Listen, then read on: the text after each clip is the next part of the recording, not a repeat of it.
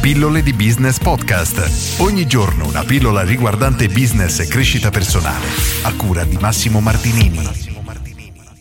Scuola, laurea e titoli di studio. Oggi ti leggo un eh, piccolo paragrafo tratto da questo libro, L'almanacco di Naval Ravikant. È un libro che mi ha suggerito un mio mm, non ascoltatore, uno che si vede i miei video su YouTube, Carlo, che ringrazio, grazie Carlo. È un libro interessantissimo, ne ho letto al momento solo 67 pagine, ma nei prossimi giorni tornerò nuovamente su questo libro, già in queste pagine ci sono un sacco di spunti che voglio condividere con te.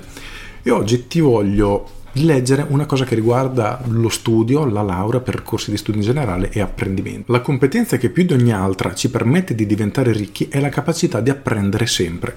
È necessario sapere come imparare ogni cosa che desideriamo imparare.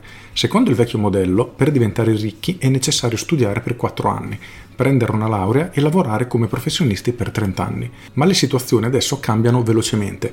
Oggi è importante imparare una nuova professione in 9 mesi e 4 anni dopo quella professione sarà obsoleta. Nel giro di 3 anni molto produttivi però potete diventare molto ricchi. Oggi è molto più importante essere in grado di diventare esperto in un settore completamente nuovo in un periodo tra i 9 e i 12 mesi che non aver condotto i giusti studi molto tempo fa. È importante aver studiato davvero le basi così che nessun libro ci spaventi. Se in biblioteca troviamo un libro che non riusciamo a comprendere è necessario scavare e domandarsi che cosa serve per imparare questo argomento. Le basi sono super importanti. L'aritmetica e la capacità di calcolo di base sono molto più importanti nella vita che non il calcolo infinitesimale. Allo stesso modo, sapersi esprimere con chiarezza utilizzando un linguaggio semplice è molto più importante che non essere in grado di comporre poemi, possedere un vocabolario ricercato o parlare sette lingue. Questo piccolo paragrafo che ti ho letto dal mio punto di vista è molto affascinante e più o meno diciamo che coincide con le cose che dico sempre nelle pillole, ovvero che stiamo vivendo in un modo che sta evolvendo talmente velocemente che o siamo in grado di apprendere in maniera veramente immediata ciò che ci interessa, che riteniamo magari utile per i prossimi anni, oppure saremo sempre indietro e il percorso, un, percorso anzi di studi tradizionale non è più sufficiente. Quindi, ok, studiare, laurearsi, eccetera, ma oggi non basta più, bisogna fare di più, inoltre è inutile, bisogna fare ancora molto molto di più. E interessante come Naval Ravikant sostiene che dobbiamo imparare una nuova competenza in 9-12 mesi e saremo all'avanguardia più o meno per qualche anno, 3-4 anni, dopodiché quella stessa competenza sarà diventata probabilmente obsoleta. Io quando faccio l'esempio di apprendere competenze nuove utilizzo sempre l'esempio dello sviluppo delle app per cellulari. Quando sono arrivati, immaginiamo i primi iPhone, le persone capaci di sviluppare un'applicazione, un'app, un gioco, qualunque cosa, praticamente erano inesistenti perché non c'era nessuno studio che aveva permesso di apprendere quella competenza, ma era necessario studiarla sul campo direttamente dalla fonte, quindi dalla documentazione ad esempio fornita dalla Apple se parliamo di sviluppo di Apple eccetera. E la cosa interessante è che con l'evolversi della tecnologia, la stessa competenza che hai imparato magari dieci anni fa per fare appunto le app, oggi se non l'hai portata avanti sarebbe praticamente inefficace perché molte delle stesse istruzioni di codice, in questo caso è una cosa abbastanza tecnica, però è molto probabile che oggi non funzionino neanche più perché si sono evolute anche loro.